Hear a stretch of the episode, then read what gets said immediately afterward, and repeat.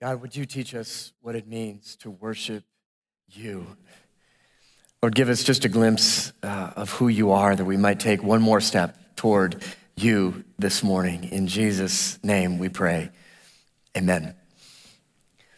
I imagine uh, you might have said today that, hey, we're going to go to worship today, or we're going to tune in online this morning and we're going to go to worship. And while that is true, that's a really narrow definition of worship. I, mean, I'm glad we live now in a world of technology where we've uh, expanded our focus, where worship doesn't necessarily have to be in a particular space. That now, with technology and with cameras and with all the people who know how to use all that technology, uh, you can be watching this anywhere you want. And you can be worshiping uh, at home, you can be worshiping at work, you can be worshiping anywhere you want and tuning in. But that still is a very narrow definition of worship. And so, what we want to do throughout this series is help you to expand your idea of what it really means to be a worshiper.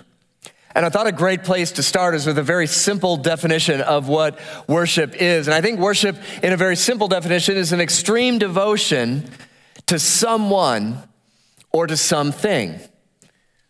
Just an extreme devotion. Now, you don't have to look very far to find people who are worshipers. I'll give you a couple of examples. Here's a great worshiper. Here's a man devoted and committed to worshiping. That is a worshiper. Man, there's all kinds of worshipers. Some people love to worship the iPhone. And back in the days when you could be right next to one another, um, people line up through the store as soon as the next iPhone came out. Hey, mine is still working great, uh, but man, I want the latest and greatest of the newest iPhone. And I'm an iPhone worshiper. I'll camp out overnight to get the next one and be one of the first ones to get the next one. I'm an iPhone worshiper. There's people who are Amazon worshipers. Man, some of you might be one of those Amazon worshipers. Like, man, they offer a sacrifice and they put it on my front door every single day of the week. I don't even know what I ordered. It's just like a box appears and oh, wow, it's like Christmas every day. I rip open the box to see what is there. We have Amazon worshipers. the, the truth of the matter is, is we're all made to worship. We are created to worship. You don't have to teach somebody how to worship. They will gravitate toward worshiping something. And so our question this morning is simply not, will I worship? But what will I worship? So, if you didn't gather this already, worship is really important to God. At the beginning of the year, I started with a friend of mine uh, through the Bible app, and it's through the Bible Project on our Bible app. I'll read through the Bible in a year, and they put their videos together with a reading plan. And so my friend and I have been doing this together since the beginning of the year. And, and we're going through Exodus about halfway through January. And for those of you who don't know the story of Exodus, it really is a pretty cool story because what happens, and that's really the Exodus, is called Exodus because they were leaving from Egypt. Now, they got into Egypt um, by God's hand and provision. That was way of God protecting them originally, where Joseph was down there, became Pharaoh's right hand man, and Pharaoh was so appreciative of everything they did. He said, Well, you can bring your whole family and have the choicest of the land. And so they did. And they multiplied and expanded and grew. And so that Pharaoh dies, another one comes into power, and they didn't know know about the graciousness of the God in whom the Israelites worshiped. And so they said, well, these guys are getting too powerful and prosperous and they're foreigners. They're going to take us over. We have to enslave them. And so for 400 years, God's people were enslaved in Egypt and hard labor. And so they cry out to God and cry out to God. And God answers their prayer 400 years later. And he sends a man named Moses who grew up in Pharaoh's household to lead them out of Egypt. And so one of the things that Moses then had to do was go back to Pharaoh. And he had this refrain that I find very interesting in light of our series today. He says this So God says, Let my people go so that they may worship me. Now, if you don't know the story, Pharaoh, uh, in a very short term, says no. And so then there's a plague, and disaster comes upon them. And so Moses goes back to Pharaoh, and guess what he says the next time? Let my people go so they may worship me. And there's another plague, and Pharaoh says, No. And so Moses goes back, and here's what God says Let my people go so they may worship me. Pharaoh says, No. And Moses, another plague, Moses comes back. Guess what happens? God said, Let my people go so they may worship me. No. Another plague. And Moses comes back again. Guess what God says? Let my people go so they may worship me. No, another plague. And God comes back again. Moses says, Let my people go so they may worship me.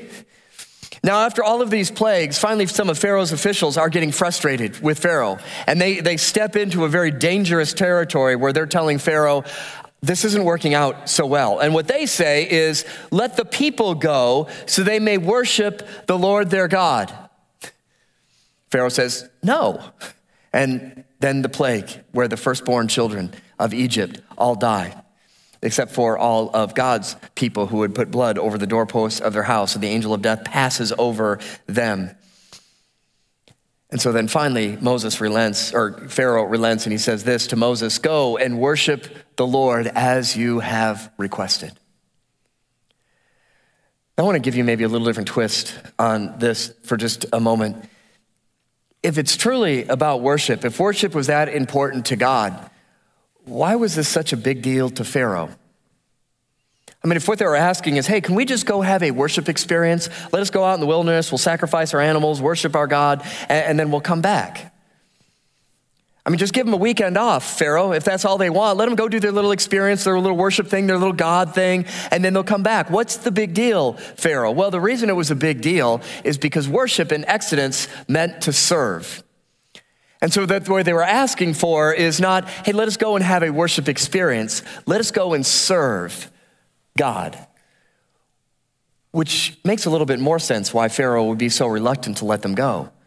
No, you're not serving another person. You serve me. You're mine. You belong to me. You're my property. I tell you what you do. You serve me. You're not serving anybody. You're not leaving to go serve somebody else. You're mine, and you will serve me.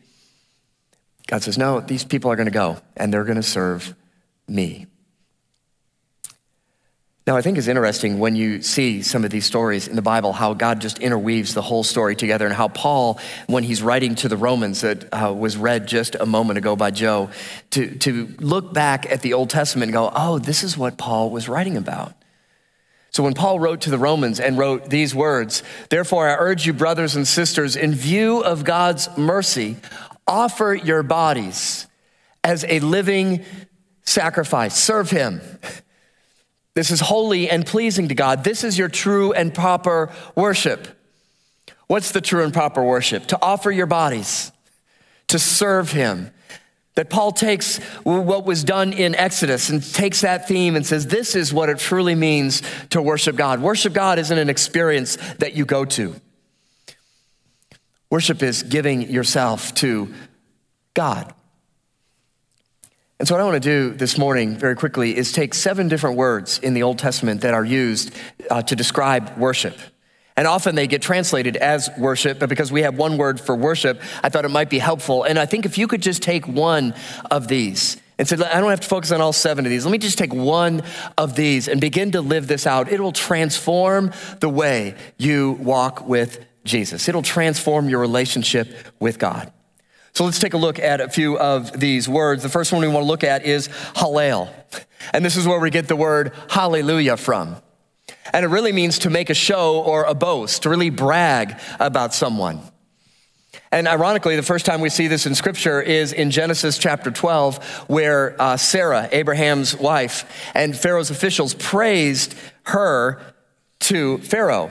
Like, you're not gonna, you gotta see this woman. We are halaling this woman before you, Pharaoh. You gotta see her. And if you don't know the story, this is Abraham said, Hey, they're gonna kill me because you're beautiful. So just tell them you're my sister so they won't kill me. Like, that's a great Valentine's gift, Abraham. You really pulled that one off. Well, and he did this twice in his life, but this is what they did. Now, a few nights ago, I was putting my daughter to bed and we're reading our Bible story and having a prayer, and, and she said something that just shook me. She said, Dad, wouldn't it be great if God would do these kind of things again?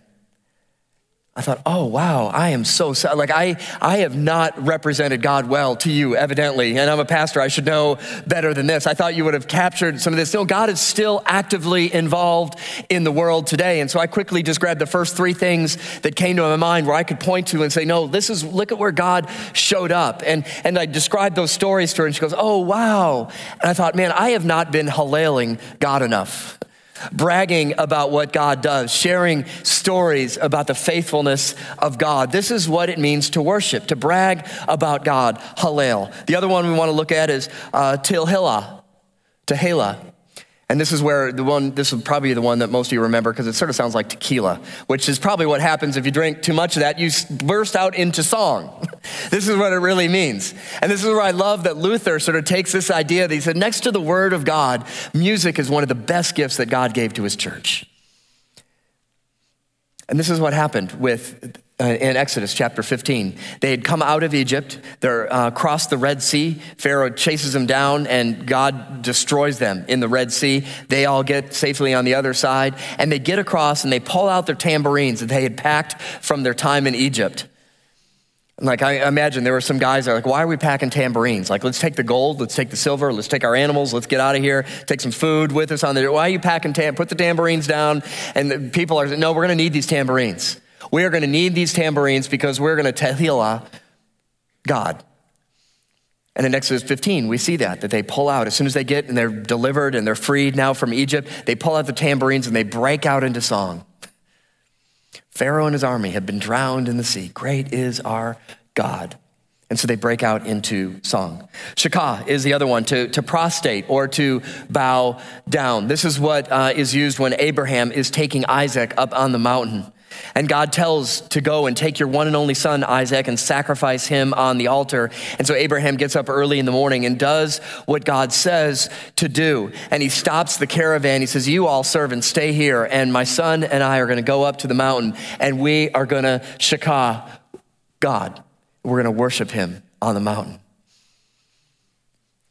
And if you know the story, God told Abraham, Take your one and only son. You know, the one I told you you're going to have descendants as numerous. As, take that one son, and I want you to sacrifice him to me. And Abraham says, Okay. Now, this is the same Abraham that told his wife to say, You're my sister. It was the same Abraham, by the way, when God showed up and said, Just come follow me. I'll make your descendants as numerous as the stars in the sky. I will bless you. Anybody who curses you, I'm going to curse. And all you have to do is follow me. Okay. So Abraham did. And what you don't see is the years of faithfulness of Abraham worshiping God to get him to a point where he can shanak, shanak him, to prostrate and bow down. I'm going to just surrender myself to you and to your will. It's not about what I want, it's about what you want, God. That's what it means to worship. Next word is uh, yada, yada, and that is to hold out your hand. And I love this picture in Genesis chapter 29. This is Leah um, after finally um, Judah is born. So she's been childless for so long and prays for a child, has a child, excuse me, has another child, and then finally has this third child. And then she goes, Now I'm going to Yada, my God. I'm going to worship my God. And I love this because for so long, and, and back then it's sort of hard to understand, but boy, childbirth, that was it for, for women. And there was such a shame and disgrace if you weren't bearing children. And so she finally bears a child and a second child and a third child. And finally, she comes to the realization that, man, it's just not all about me having children. I'm finally going to worship God. And I love her posture because it's just one of these moments where I, I can't do anything on my own, God. I just come with open hands because I am completely dependent on you. And this is really hard uh, for us in America to really understand because we can pray, give us this day our daily bread. But the truth of the matter is, we already got today's bread taken care of and probably the rest of the week. And, and frankly, we probably got more than enough for a couple of weeks, three weeks, four weeks. Who knows how much we've got to live on at home. And so it's hard for us to understand this idea of worship as yada, to hold out your hand, being completely dependent on God. Toda is the next one, and this means to confess. And, and, I love this. The psalmist writes, You know, why are you downcast, O my soul? I am going to Toda. I'm going to confess what I know to be true about you. I'm going to profess that. I'm going to remind my soul how good you are. And so I'm going to confess it. I'm going to praise. I'm going to give you thanks, even when I can't feel it and even when I don't understand it. I'm still going to praise you. That's what it means to Toda, to worship that way. Uh, Barak is another one. This is to kneel. And King David uses this in the psalm where uh, everybody would kneel before a king. That's what you did out of awe and respect. And so David said, I kneel before our great God. There is such a humbleness and adoration of who God is and a respect for his holiness that even King David, that everybody else bowed down to, said, I bow down to worship you. That is a great aspect of worship, to give of yourself that way, to make less of yourself and honor and give glory to God. Which leads us to the third one, abad, which is the one that we hear in Exodus chapter 3 to serve. You can pick whatever one you want, but everyone will lead you to this same truth that worship is an experience you go to. Worship is a response to what's happening inside me. This is what it means to worship. It's to just respond to what the Spirit of God is doing inside of you. And this is why I think a lot of people are frustrated with worship with what we call worship and come Sunday morning, well, I didn't really get much out of that. Well, maybe it's because there's not much Spirit of God that's living inside of you. And this is what we're going to be talking about in the weeks to come. How do I nurture my own soul and fan that flame that what God wants to instill in me? God wants to make me a worshiper of Him. What's getting in the way of my relationship with Him? I shared this before in our Mr. Revealed class that we teach every year to talk about the significance of the Lord's Supper that we celebrate. And I'll share publicly with everybody here. Apologize to those who've been through the class and heard this story before. When I was a kid, um, growing up and with my parents, I, I like to refer to it as I had a drug problem. Um, I was drugged to church every single Sunday. Like anytime the doors were open, man, we were getting drugged to church. And we didn't always go um, willingly. There was a lot of reluctance on my part. And I can remember going to church and, and going there, and I knew because we did the same worship every single week. It was page five or page 15, depending on what was going on. And we'd show up in the church and sit in the same pew that we sat in every single week. And we'd go through sort of the same routine and a new song and a new message and, and go home. And I can remember walking in the church, and when I'd see communion up on the altar and I'd see the middle candles lit, um, what that meant to me as a kid is, oh no, that's another 10 or 15 minutes in the worship service. Man, I look back on that now and I'm like, oh, I am so glad that there is just not a greasy spot where I was standing as a little kid with that thought in my mind that God didn't just smite me right there and that was the end of my existence. I look back on that now to where I'm at today, and I knew today was a day we're celebrating communion. I woke up and my first thought was like, oh, yay, there's communion today. And I thought back to those moments as a kid. I'm like, man, what, what changed? Well, what changed is my heart changed. Worship didn't change. We're worshiping the same God. We're still eating the same bread and the same wine. We're celebrating communion together. That hasn't changed. What changed is what God is doing inside of me. And I love that about God. And this is one of the reasons I love to preach on communion Sundays. And this is one of the advantages of being a senior pastor is you get to choose when you want to preach because I get to have communion three times when I'm here. I love this uh, about our God is how patient he is with us. I think this is what Jesus was getting to when he quoted the prophet Isaiah and he's looking around these people and their traditions and they're just going through the motions. And here's what he said Mark records this. He said, Isaiah was right when he prophesied about you hypocrites. As it is written, these people honor me with their lips, but their hearts are far from me.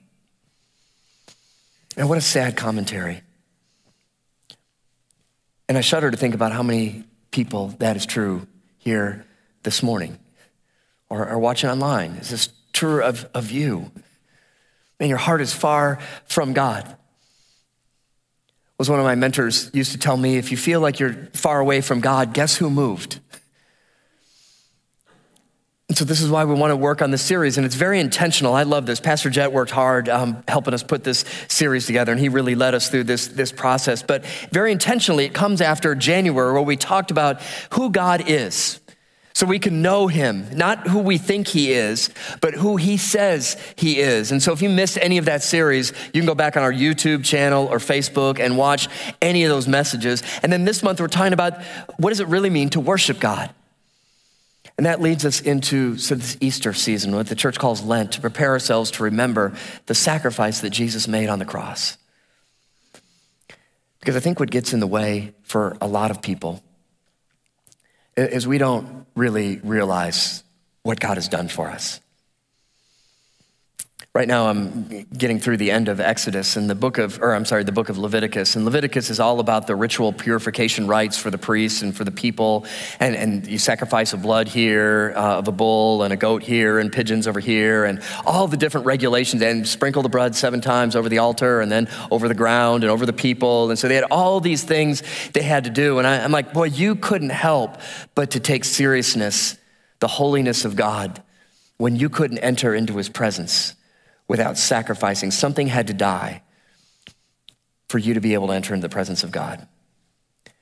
And I think so much of us, we've taken advantage of the fact that Jesus was the Lamb of God, as John declared. Look, the Lamb of God who takes away the sin of the world. That no longer are we going to have to sacrifice animals, that Jesus' blood was enough, that once and for all there is a perfect sacrifice. We don't have to do it anymore. And it's so easy, I think, for us as Jesus followers living today to forget that it was God in His great mercy who didn't have to, but He chose to live and die in your place that you might have life. And it's easy for us to take that for granted and let our hearts go cold and hard.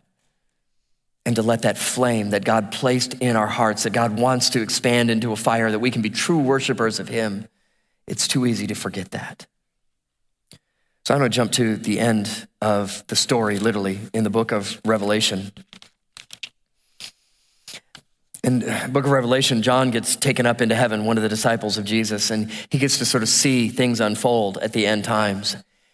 And one of the things he sees in chapter four is the elders and all the creatures gathered around to worship God. And he said they had this refrain, the song that they sang, Holy, holy, holy is the Lord God Almighty who was and is and is to come to heal us. They're, they're worshiping God around the throne. And then later, you are worthy, O Lord our God, to receive the glory and honor and power, for you created all things, and by your will they were created and have their being.